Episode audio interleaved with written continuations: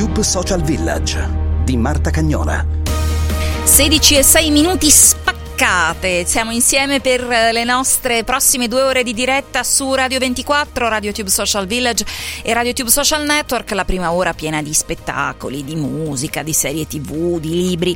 La seconda ora quella dedicata all'attualità della rete e dalla rete. 349 238 6666 il numero per i vostri sms e whatsapp e poi ci sono anche i miei social. Chiocciola Marta Cagnola su Twitter e su Instagram. Il nostro Alessandro Schirano ha già fatto delle storie su Instagram con un sacco di anticipazioni dei temi di oggi, ma io direi di partire subito con questo brevissimo audio.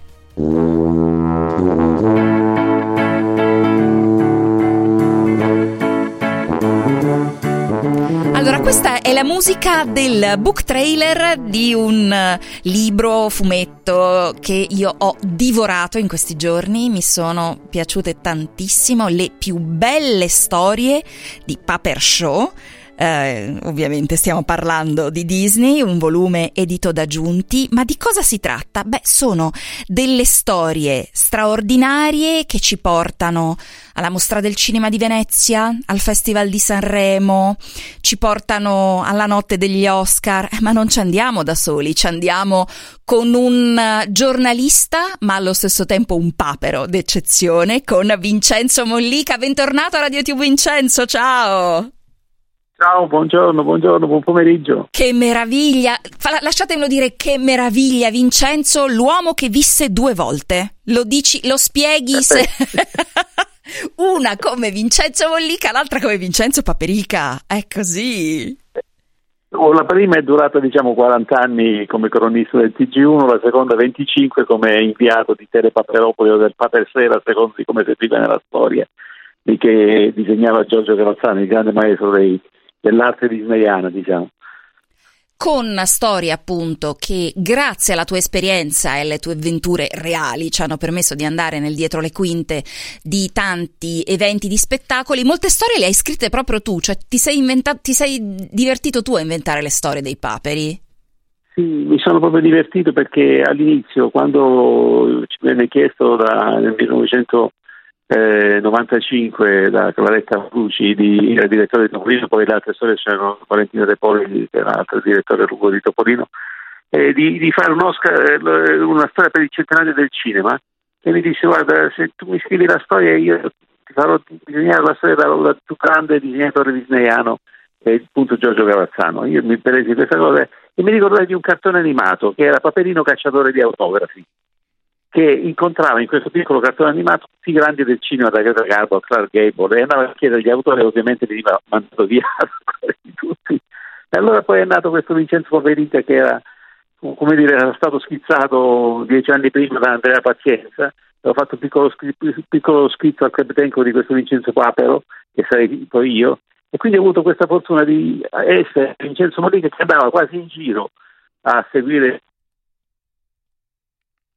Abbiamo perso Vincenzo, vediamo se lo, se lo recuperiamo perché abbiamo perso la linea. Io intanto Uh, guardo in regia, guardo Valeria Bernardi e guardo Alessandro Schirano che stanno provando a recuperare la linea con Vincenzo Mollica o con Vincenzo Paperica a seconda della, di quella delle sue uh, vite che stiamo, uh, che stiamo seguendo con questo volume. Io ve l'assicuro, mi sto divertendo tantissimo, l'ho, l'ho quasi già divorato tutto. Le più belle storie di Disney, Paper Show, nel quale Vincenzo Mollica appunto ci porta dietro le quinte degli Oscar, del Festival di Sanremo della mostra del cinema di Venezia. Abbiamo ancora qualche problema, non siamo ancora riusciti a recuperarlo. Allora, io non so, visto che purtroppo avete sentito anche nel giornale radio abbiamo avuto qualche problema eh, tecnico, eh, ragazzi, lo sapete, dietro le quinte, ve lo dico, io vi, vi svelo sempre dietro le quinte. Eh, ci siamo trasferiti molto di recente, quindi abbia, dobbiamo ancora mettere tutto a posto al 100%. Intanto abbiamo ritrovato Vincenzo Mollica. Eccolo Vincenzo. Eccomi, eccomi, sono qui presente. Vincenzo Paperica un attimo, per un attimo ci è, ci, è, ci è, cascato. Insomma, dicevi, ci hai portato tra, dietro le quinte di, queste, eh, di questi eventi straordinari che, che, che hai seguito Ma appunto. Sì, perché era come se Vincenzo Mollica andasse in avanscoperto per poi raccontare, far raccontare le storie a Vincenzo Paperica, insomma era questo il trucco. E molte delle faccende che sono accadute in queste storie erano abbastanza curiose perché poi erano fatti che accadevano realmente. Insomma, ho continuato a fare esperienza anche da Papero insieme a Paperini e gli altri della banda, insomma, ecco. È bellissima questa storia però di Andrea Pazienza, tutti gli appassionati di, di fumetti, di, insomma Andrea Pazienza un, un grandissimo mito del, del, fumetto italiano, che è stato lui appunto, dicevi, ad avere la grande intuizione di Vincenzo Paperica qualche anno prima della nascita del Vincenzo della Disney. Ma sai, io credo che sia una delle cose più divertenti che sia capitato nel mio mestiere, questo della, di, essere diventato un papero. Ma la cosa più curiosa è stata che a un certo punto, man mano che questo papero andava avanti, la Disney mi ha chiesto di ovviamente cedere tutti i diritti di questo personaggio, che non erano eh certo. di Cavazzano E abbiamo fatto un contratto così simbolico diciamo, in cui praticamente io cedevo tutti i diritti della mia immagine come papero e loro in cambio mi hanno mandato un semplice dono di Dio Paperone da, da, dal suo uh, forziere. Eh, devo dire che in effetti... Ed è stata una cosa molto divertente, ma il rapporto poi ancora più divertente è stato con Giorgio Cavazzano, con cui praticamente siamo divertiti a limare questo personaggio e a, e a, soprattutto a dare dei colori a questo personaggio che e soprattutto una leggerezza perché insomma, ecco, sono più magro come Vincenzo Coperica che come Vincenzo Mollica, insomma. Ecco. Io sono impazzita poi eh, quando hai incontrato eh, Karl Barks, che è eh, il papà di tantissimi mm, personaggi dell'universo Disney, e gli hai chiesto in realtà invece cosa, cioè, come, come i paperi vedono noi umani?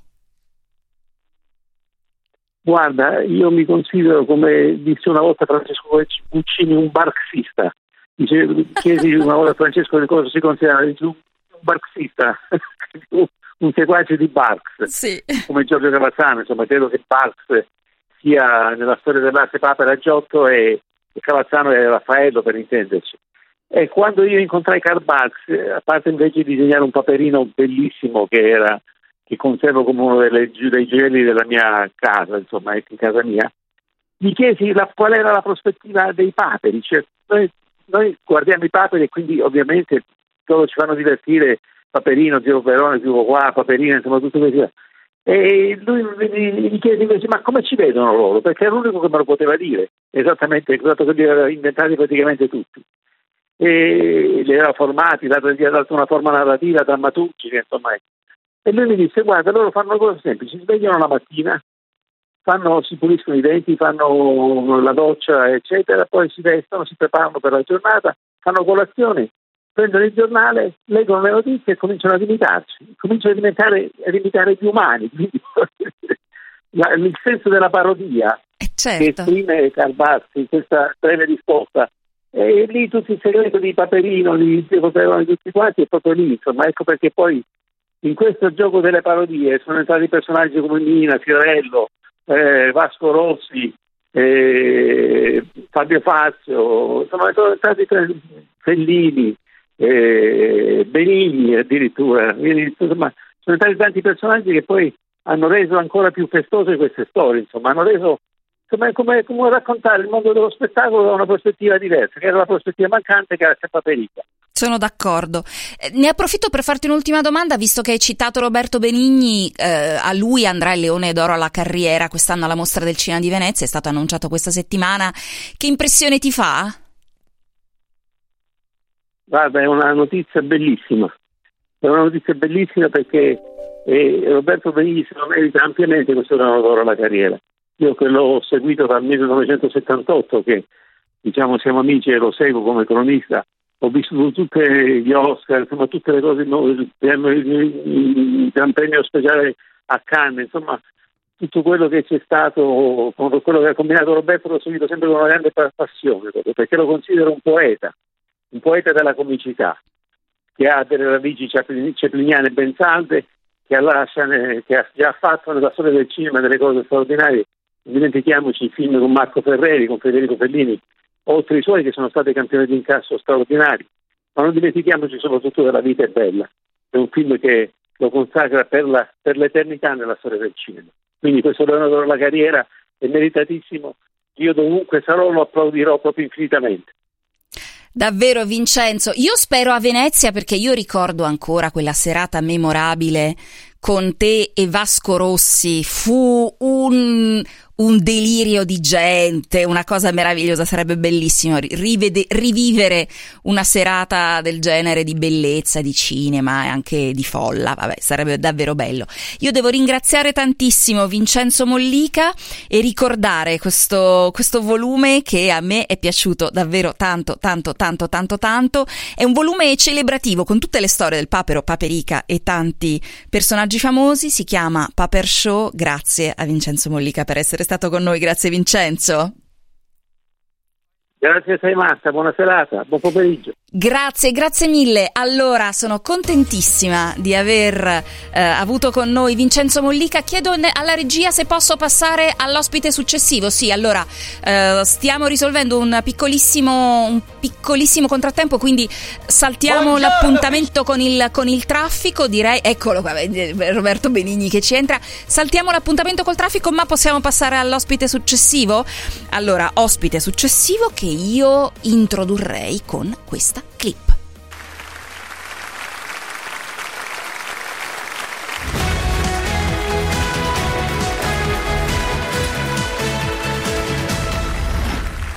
Buonasera, buonasera a tutti, eccoci qua, siamo pronti con il nuovo programma di Rai 1 per una lunga estate, quattro puntate insieme questa sera di domenica, dalla prossima settimana ci sposteremo al venerdì e in questo programma giocheremo con le classifiche, l'ho detto più volte, ve lo ripeto, ma soprattutto giocheremo con due squadre. Da una parte eh, avremo Christian De Sica. Questo era un brevissimo estratto della prima puntata di questa trasmissione che andò in onda un anno fa, era giugno, ed era la prima trasmissione in diretta realizzata durante il primo lockdown. Adesso torna dal prossimo venerdì una trasmissione che gioca con i sondaggi, con le abitudini, col costume degli italiani e sono molto contenta di dare il bentornato a RadioTube a Carlo Conti che torna con Top 10. Ciao Carlo! Eccoci, ciao! Carlo, appunto, sono partita con un frammento della prima puntata dell'anno scorso perché vorrei chiederti eh, che sensazione ti dà pensare a Top 10 che era nata in un momento difficilissimo? Eh, eh, da, da, un, da, un, punto di vista è stato stimolante preparare qualcosa in un momento di difficoltà, eh, senza le comodità delle solite riunioni, di potersi incontrare anche con gli autori, guardarsi in faccia, eccetera, ma confrontarci con tutte le riunioni via Zoom eh, o con delle videochiamate a distanza. Quindi è stato stimolante anche eh, creare con tutte le limitazioni un varietà quindi le limitazioni di non poter avere l'orchestra, non poter avere il balletto, non poter avere il pubblico soprattutto, eh, di non poter avere un t- tanti ospiti quanti magari invece un programma, un varietà merita, però nello stesso tempo è stato stimolante perché ti ha portato a, eh, a creare qualcosa in questa situazione, um, a, a, capire quanto mestiere c'è nel, nel tuo lavoro e metterlo in pratica nel, nel, sia nella preparazione del programma che nella messa in onda, nel momento in cui l'hai fatto in uno studio vuoto, eh, con, eh, immaginandoti il pubblico. Eh, e poi insomma c'è stato questo gioco di, di, di, di leggerezza, di far sorridere e ricordare gli italiani che, che non dispiace e che non guasta mai. Hai spiegato che finalmente Top 10 ha una sua scenografia, perché l'anno scorso non era stato possibile realizzarla. Cos'era successo? Sì, abbiamo adattato la scenografia della corrida lo scorso anno. Abbiamo adattato, la, la corrida era stata interrotta alla seconda puntata, perché ovviamente forse è veramente l'unico programma che senza pubblico non si può assolutamente fare e quindi avevamo bloccato la corrida e in quello studio l'architetto Bocchini, lo scenografo, ha riadattato per fare top 10. Quest'anno abbiamo comunque fatto uno studio ad hoc per il programma. Hai parlato del pubblico, ho letto che insomma avete trovato una piccola soluzione per non essere proprio insomma da soli. Sì, abbiamo soltanto 18 persone in, in studio eh, però eh, anche lì ci siamo inventati un ruolo perché per poterle avere in realtà non è pubblico ma è come se fosse un suggerimento. I nostri concorrenti si possono rivolgere a questi 18 persone che si sentono e non si vedono perché devono essere distanti, perché devono avere la mascherina eccetera. E però in caso di dubbio le, una delle squadre si può rivolgere. Voi che dite? E quelli in coro gli possono suggerire la posizione. Eh, quindi è un modo anche per eh, per coinvolgere questi 18 spettatori in studio. È un anno in cui bisogna fare sempre di necessità virtù. Sì, sì, mm, ma questo, cioè, se ci penso, non è niente, non ci dobbiamo minimamente lamentare né niente. Chi veramente è in difficoltà sono le, le, le, attività economiche che sono ferme, sono quelli che si devono inventare un lavoro, quelli che, cioè, per noi comunque, eh, comunque riusciamo a lavorare, comunque riusciamo a portare a casa il prodotto con tante difficoltà, ma insomma abbiamo anche il dovere di portarlo avanti e soprattutto di non lamentarci. E di tenere compagnia alle persone. L'anno scorso eh, medie ottime, sempre sopra il 20%. Non l'avremmo mai detto, ma un anno dopo siamo ancora in casa, abbiamo ancora bisogno di compagnia. Sì, pu- purtroppo da, dopo un anno non sono cambiate molte cose. Invece del zero pubblico 18, invece che i manichini abbiamo 10 ballerini, mod- ballerine e ballerini modelli che, che possono indossare i capi d'abbigliamento della storia della moda, però per il resto poco, poco, due ospiti invece di uno solo, eh, però insomma è cambiato poco purtroppo. Eh, credo ci sia sempre bisogno di questa leggerezza, questa voglia di evadere. L'obiettivo è proprio quello di fare un programma che per un paio d'ore riesce a riunire il maggior numero di componenti della famiglia, a farli stare insieme a giocare, a scherzare, a ricordare anche o a scoprire delle curiosità del nostro, del nostro, modo di vivere e di essere. Come saranno quest'anno i sondaggi di top 10? Cioè, intanto ci hai spiegato che sono sondaggi veri, certificati? Sì, abbiamo, l'abbiamo, sì, in alcuni casi, come abbiamo fatto lo scorso anno, abbiamo preso delle, delle classifiche stilate dalle, dalle, dalle, associazioni di categoria. Ad esempio, lo scorso anno, quando abbiamo fatto la classifica degli oggetti più tra virgolette, rubati dagli alberghi, diciamo trattenuti dai clienti, portati via dai clienti, eh, era una classifica che aveva fatto l'associazione degli albergatori. Eh, in altri casi, magari invece altre associazioni o gruppi o studi del genere di settore. In quest'anno abbiamo aggiunto anche delle curiosità chiedendo dei, dei sondaggi ad hoc e magari ci divertiremo a scoprire quali sono i regali preferiti dalle donne o eh, le, le, le, le, cose che non sopportano le donne degli uomini. Allora Carlo, la serata della messa in onda sarà il venerdì, venerdì. come mai? È una scelta di palinsesto, il venerdì è un po' il giorno del varietà, quindi è una continuità con, eh, a parte il mio giorno, di solito appunto tale tale va in onda il venerdì, eh, la corrente andava in onda il venerdì, eh, e una continuità in questa questo varietà che è acceso il venerdì, la rete, vedi eh, il cantante mascherato, vedi la canzone segreta, è un po' il giorno del varietà per, per Rai 1 il venerdì nella strategia aziendale. Eh, in, un primo, in, un primo, tempo dovevamo partire il sabato, altro giorno dedicato alla varietà, poi per ritardi produttivi non ce l'abbiamo fatta, nel frattempo la direzione e il palinsesto hanno deciso di spostarci al venerdì. Io obbedisco e vado dove mi mettono, per me l'importante è fare il prodotto, poi un giorno vale l'altro. E tanto lo sai che i cattivelli dicono che era per non andare contro Maria De Filippi. È uguale perché non, non, credo che, non, credo che, sia facile la sfida con Pio Amedeo prima e con Baglioni dopo non, non, so cosa preferire. Ah, ah, in casa ve l'ho raccontato, l'ho raccontato, insomma, mia moglie ha avuto da ridire perché eh, sicuramente guarderà Pio Amedeo perché è fan sfegatata e anche a me piacciono molto, quindi avrò una spettatrice in meno. Beh, viva le piattaforme che ci permettono di recuperare quello che non abbiamo visto. Però. Sì, poi ormai appunto non è soltanto certo non è soltanto la messa in onda quel giorno perché c'è Rai Play, c'è, c'è, la replica su Rai Premium, quindi ci sono mille occasioni per vedere un programma se ti piace. Carlo, nella conferenza di presentazione di Top 10, un paio di giorni fa, hai ripercorso il momento dei David di Donatello. Mm-hmm. Eh, l'anno scorso, insomma, un momento difficile. Um, di grande soddisfazione, però la realizzazione è molto difficile. Beh, sì, eh, pensi che proprio il, se pensi a un premio, no? il, il Davide Donatello, ti immagini il tappeto rosso, il glamour, le attrici che arrivano, il flash dei fotografi, le interviste prima, il, il tappeto rosso, l'arrivo di questi, di questi divi, di questi rive, di questi attori, dei registi, dei produttori, cioè è una festa soprattutto del cinema. Immaginati di fare una festa da solo, eh, oltre che il glamour e l'importanza della premiazione, di farla da solo in una stanza con dei video e con dei collegamenti, in alcuni casi anche un po' difficili e improbabili, che dovevi fare con questi protagonisti da casa e quindi credo di essere stato il primo al mondo a presentare un evento del genere, un premio così importante da solo in uno studio. però ecco, l'abbiamo portato a casa e andava. Quest'anno lo faremo l'11 maggio, spero anche lì, per ora stiamo anche preparando il piano A, il piano B e il piano C, eh, a secondo delle, delle, possibilità che avremo, di, di, del numero di, di, persone che potranno essere in studio, di, di, ospiti che potremo avere. Anche qui appunto andremo di pari passo con i vincoli del, del, delle normative in vigore in quel momento. Ecco, in questo la difficoltà della TV, eh, insomma, eh, cambiare direzione non è facile, cioè eh, noi siamo abituati con la radio che è più agevole. Diciamo che la differenza è un po' come guidare una moto o un tir. Sì, sì, sono... certo, devi, devi essere pronto a...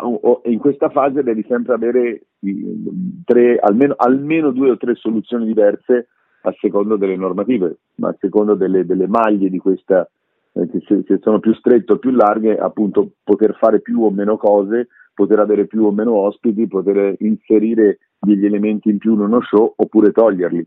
Eh, quindi stiamo valutando questo. In quest'anno mi sono un po' preso, ho un po' provato tutte le esperienze, da, dalla, come ti dicevo, dalla presentazione da solo in studio, poi ho fatto quella bellissima serata con Gianni Morandi, eravamo io e lui soli davanti alla Basilica di Assisi con il cuore nel nome di Francesco, una raccolta fondi importantissima e io e lui in prima serata de, di fronte a, a, un prato verde, per citare Gianni Morandi, un prato verde davanti alla Basilica di Assisi, poi eh, ho, ho, fatto tale e quale eh, senza pubblico, eh, addirittura poi mi sono ammalato e quindi ho fatto il, il smart working, ho condotto da casa, e, insomma ho un po' provato tutte le sfaccettature difficili di questo, di questo anno, mh, mm, però sempre con la fortuna di comunque di lavorare. Il pensiero va sempre ai teatri, ai cinema che sono fermi, a tutti quegli artisti che invece non possono lavorare, penso al mondo del teatro principalmente e dei concerti e non soltanto il protagonista, l'attore o il cantante, ma tutto quello che c'è intorno e tutti quelli che lavorano in un concerto, in un teatro e loro sono fermi da, da, da un anno.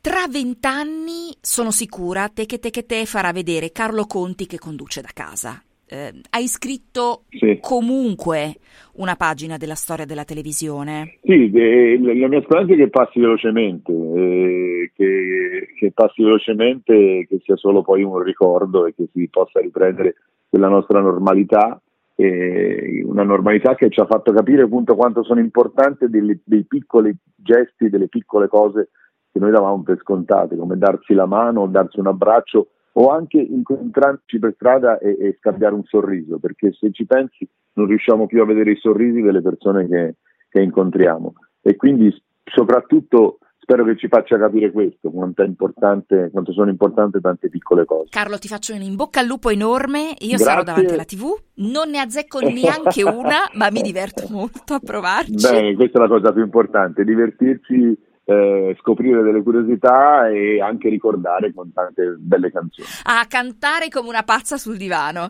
Grazie, grazie a Carlo Conti. L'appuntamento è venerdì prossimo su Rai 1 con Top 10. Grazie Carlo per essere stato con noi. Grazie a te, ciao, grazie.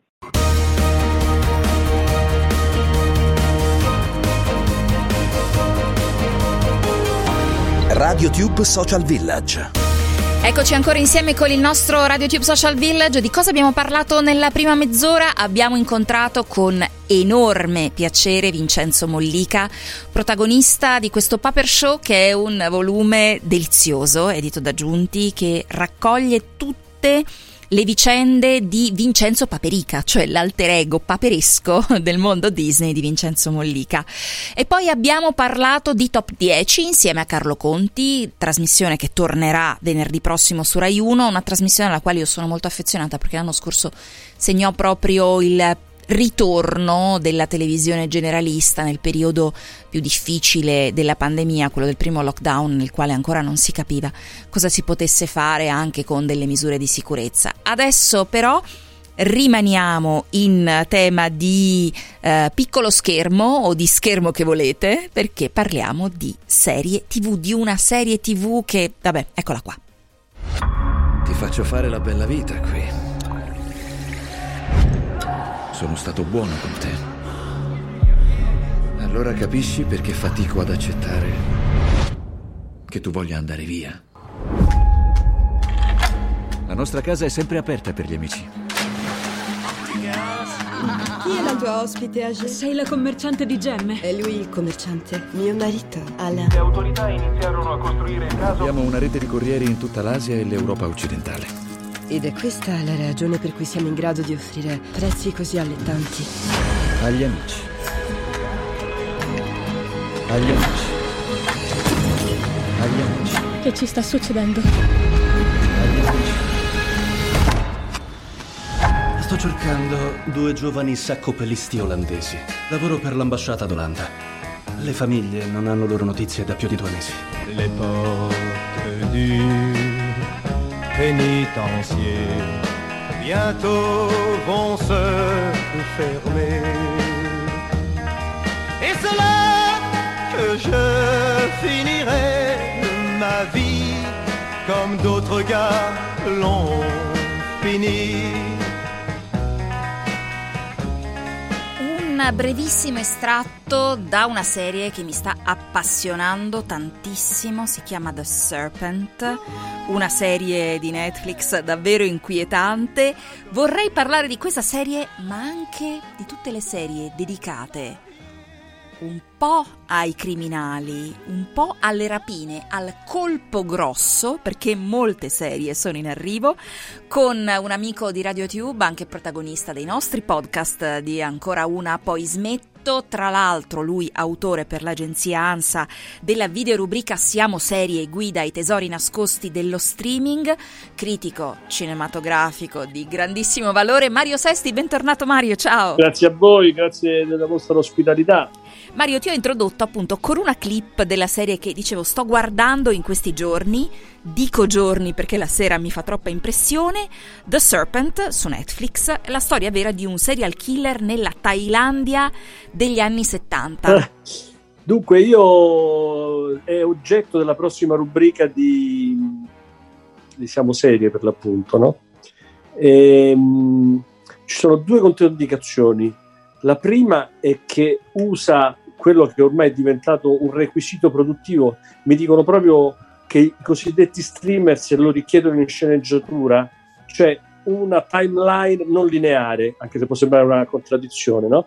Con questo andamento che io ho chiamato a tergicristallo, cioè avanti e indietro, che in realtà credo che sia stato reso famoso all'inizio solo da Lost, ti ricordi che faceva questa ma che è diventato ormai un po' isterico, no? E che in The Serpent è reso visibile dal cambio di tabellone continuo de- degli aerei.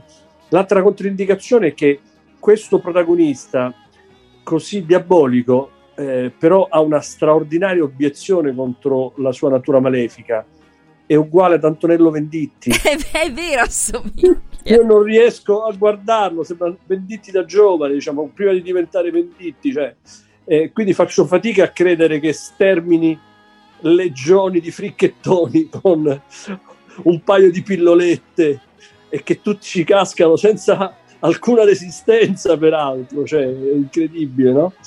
Ehm, però la ricostruzione d'ambiente è ottima, diciamo, no? Il, eh, e poi è bella questa idea eh, di ricostruire la storia della via degli Ippi, no? cioè eh, Thailandia, Kathmandu, eh, Goa, no? tutti i posti in cui dalla fine degli anni 60 tutti gli alternativi si riunivano per celebrare i loro riti un po' lisergici e liberatori, diciamo, fondamentalmente. Allora, sullo sfondo un ladro e criminale. Mi pare che in questo momento nelle serie tv, lo dicevamo, ladri e criminali piacciono molto. No, io direi di più, direi che diciamo, il grande protagonista dell'avvento del, nell'immaginario dello streaming è il serial killer, perché sia da un punto di vista delle serie documentarie, no?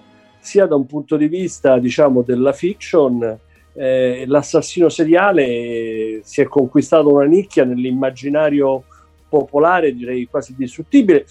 Da questo punto di vista, in realtà eh, la rapina, che invece è eh, fondamentalmente un tema mh, eh, tradizionale del noir, diciamo quindi del cinema eh, americano a partire dagli anni 40 fondamentalmente, anche se ci sono dei gangster film prima, cioè, però diciamo eh, fondamentalmente dalla fine degli anni 30. prima della casa di carta mh, mm, faccio fatica a trovare delle serie sia documentarie sia non documentarie incentrate in te- intorno alla rapina perché eh, cara Marta qual è il vero problema? che al cinema la rapina è legata a una eh, come posso dire cioè, qual è il vero protagonista della rapina? il tempo c'è un prima c'è un durante e c'è un dopo no? la casa di carta lo ha capito così bene no? che ha costruito in maniera eh, ferocemente, diciamo così, eh, aritmetica, questo prima, durante e dopo che si presenta costantemente all'interno di tutte le serie, all'interno di tutti gli episodi. Consentimi di fare un'escursione puramente cinefila, no? Io accetto di, partare, di, partecipare a questa tua cosa solo se mi consenti poi di fare la lista dei migliori film Con Rapina. Carta e penna già pronte, Mario. Eh, il, più, il, più, famoso e importante, secondo me, critico cinematografico francese contemporaneo, Serge Dallet, diceva i cinefili sono quelli che amano fare le liste, diciamo, no? quindi fare le liste fa parte, diciamo così, della natura cinefila. Se, se, non fai una lista non sei un cinefilo, oppure sei un cinefilo assolutamente sui generis, no? Però pensa per esempio alla genialità di Tarantino, no? Che diventa famoso con un film sulla rapina senza la rapina le Iene, no? Ah sì! Da questo punto di vista, eh, la cosa interessante dei film della rapina è che per l'appunto sono quasi sempre lo studio di un gruppo, no? di, una, di, un collettivo, eh, che si ritrova fondamentalmente per uno scopo criminale. Per certi versi la rapina è un, un, uno strumento ideale per uno studio ravvicinato, un po' entomologico, come amano dire i giornalisti e i critici di cinema come me e come te, cioè quando ci si avvicina ai personaggi come se fossero degli insetti, che quindi hanno dei comportamenti preordinati, che hanno uno scarsa eh, diciamo così, escursione di libertà e che finiscono poi per ripeterli in quasi tutti i film di rapina, naturalmente. Questo, questo spiega le ragioni per le quali in questo momento io e te, che siamo dei cronisti di cinema, abbiamo avuto la notizia, anche se mh, incerta, eccetera, che ci sono diversi film di rapina, cosiddetti heist movie, che si stanno realizzando per piattaforme o anche per la grande sala. Eh, questo non te lo so dire, mi, mi, mi viene voglia di chiederlo a te. Giustifica il successo della Casa di Carta il fatto che il cinema italiano, sia che lavori per le piattaforme in forma seriale, sia che per lavori in lungometraggio, eh, abbia ritenuto questo schema uno schema eh, naturalmente innanzitutto produttivo che porta dei profitti. Sicuramente ci siamo innamorati della casa di carta. Lo heist movie, cioè il film col colpo grosso, ce l'abbiamo però nella nostra tradizione cinematografica. Qualcosa che il cinema italiano tradizionalmente ha sempre più o meno manovrato in forma di parodia, no? Anche i Sette Uomini d'Oro, voglio dire, no? Eh, e il suo rifacimento da parte dei Vanzina, no? Ehm, e quindi ho l'impressione che sarà inevitabile che il cinema italiano nel rifare qualcosa che è stato reso, eh, diciamo, eh, che ha subito un ritorno di fiamma grazie alla casa di carta, mh, mm, mi sembra inevitabile che eh, ricorra ad iniezioni di commedia, no?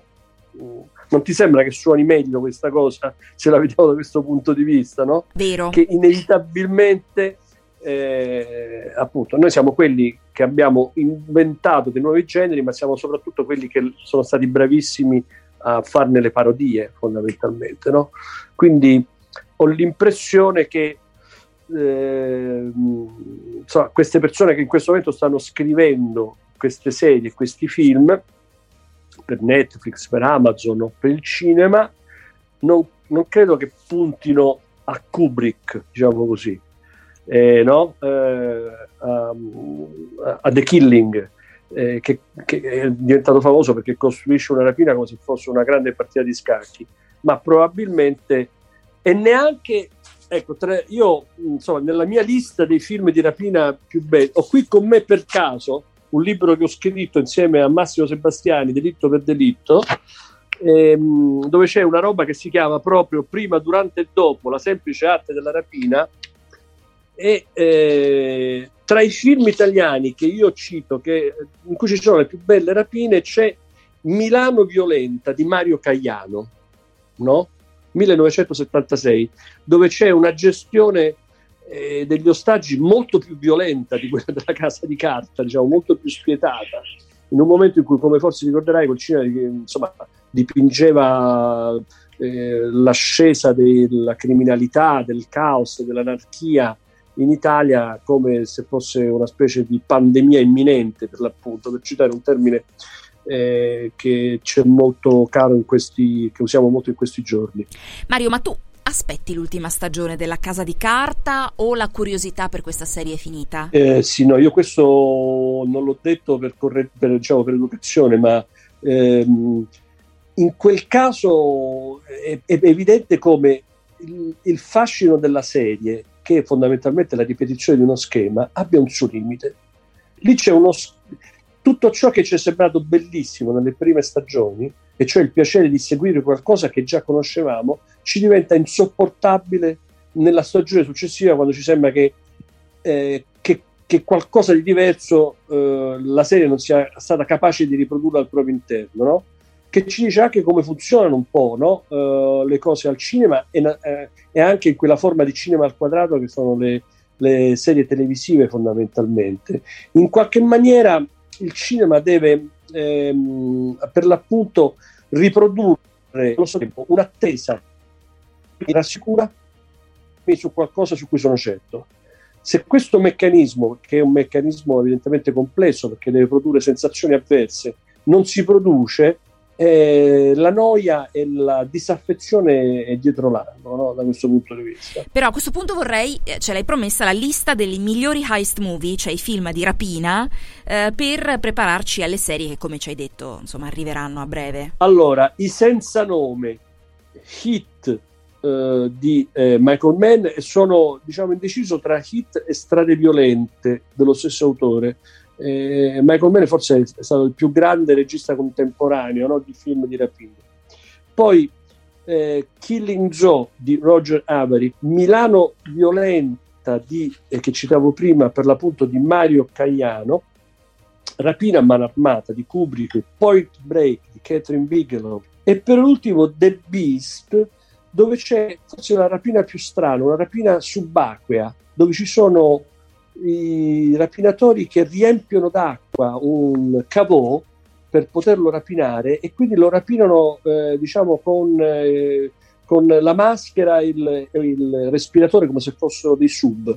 Eh, credo che tra le tante innovazioni e invenzioni della rapina questa sia una delle più diciamo non ordinarie, ecco in qualche maniera. Studieremo Grazie, grazie a Mario Sesti, critico cinematografico, nostro amico di RadioTube di Ancora una poi smetto e autore per l'agenzia ANSA di Siamo serie guida ai tesori nascosti dello streaming. Grazie Mario, a presto. Quando vuoi, assolutamente, è un piacere.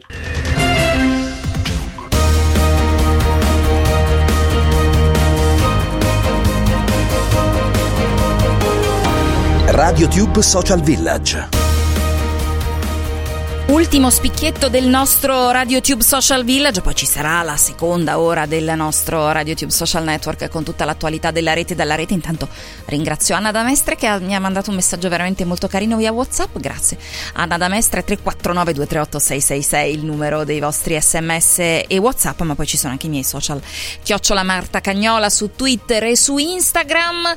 Eh, non abbiamo ancora dedicato un po' di tempo alla musica in questa prima ora di Radio YouTube, quindi io direi che possiamo iniziare così. Quando ti sto vicino sento che a volte perdo il baricentro e ondeggio come fa una foglia, anzi come la California. Metà sono una donna forte, decisa come il vino buono,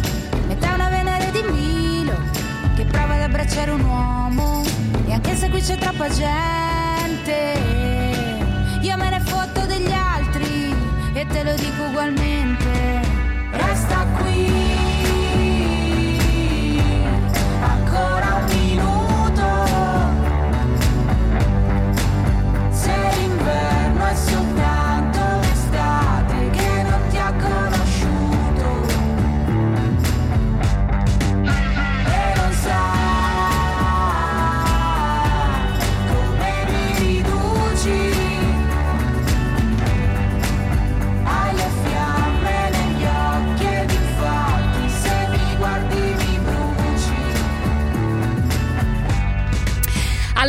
Coma Cose, l'avete riconosciuta questa canzone? Fiamme negli occhi perché è stata una delle rivelazioni del Festival di Sanremo. Non tutti conoscevano questo duetto, Fausto Lama e Francesca Mesiano, eh, che debuttavano un paio d'anni fa con il loro primo disco, Hai Paura. Eh, un, loro sono una coppia nella vita. Ehm, Diciamo che qualcuno li definisce, loro si divertono molto con questo paragone, un po' gli Albano e Romina di oggi. Sul palco del Festival di Sanremo hanno conquistato tutto, anche, con, anche per quei loro sguardi dolcissimi, ma eh, questa fiamme negli occhi è un po' anche la prepista del nuovo disco che è uscito venerdì, si intitola Nostralgia.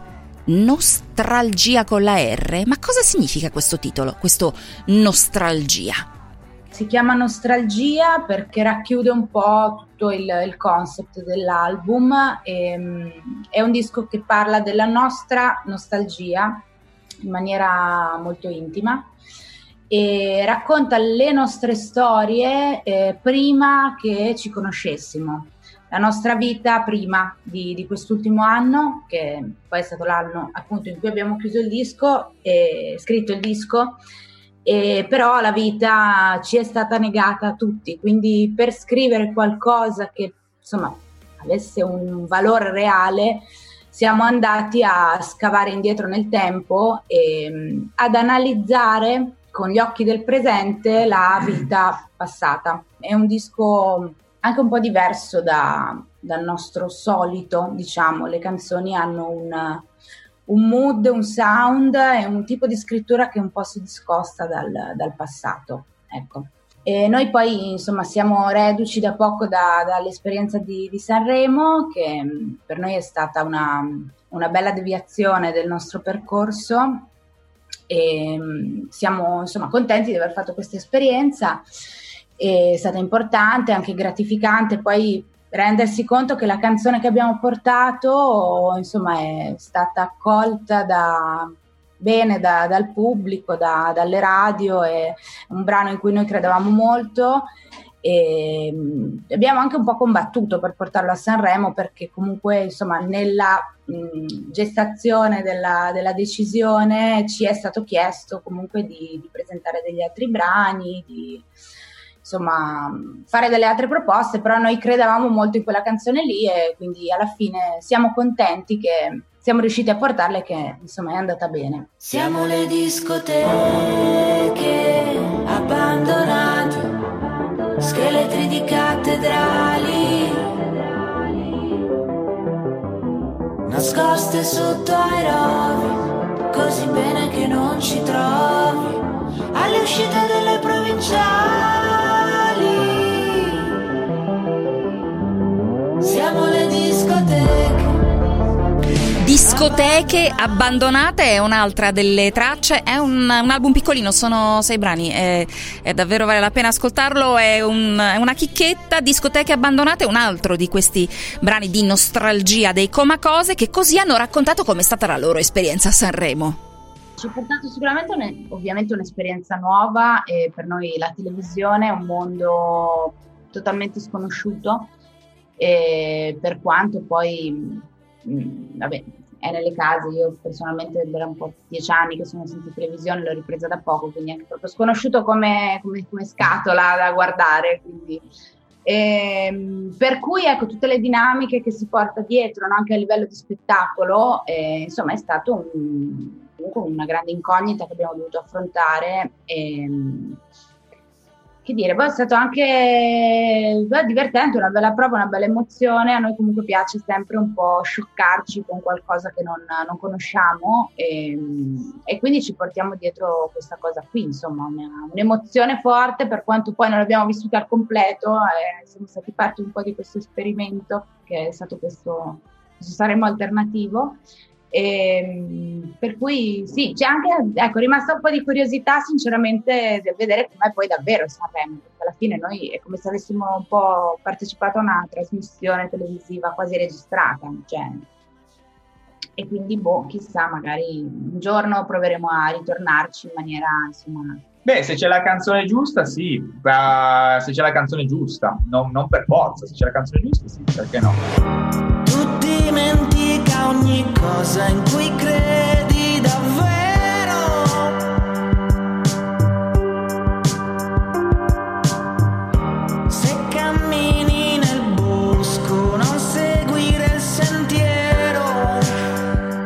Parlano d'amore anche i Coma Cose. Quella fiamme negli occhi di Sanremo appunto ci ha conquistato, ma ci hanno conquistato loro che si guardavano negli occhi sul palco dell'Ariston. Eppure non è l'unica canzone d'amore nel disco, in questo Nostalgia c'è anche questa, la canzone dei lupi. Ecco come parlano i Coma Cose d'amore.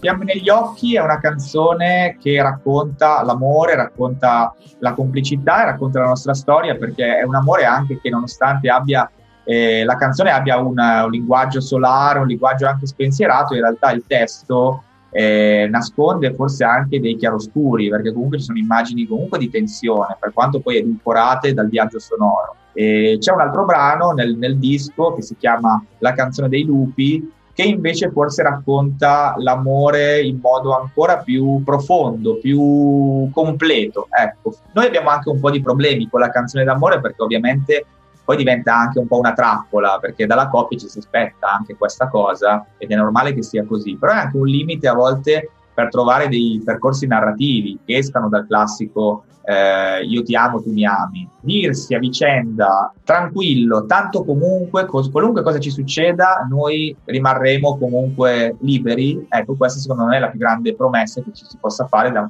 attraverso una canzone d'amore. Quindi per noi qual è la, è la canzone d'amore vera? Fiamme negli occhi, ripeto, è una canzone d'amore, ma anche di, di vita, di, di, di, cose piccole, di immagini piccole, di, di quotidianità.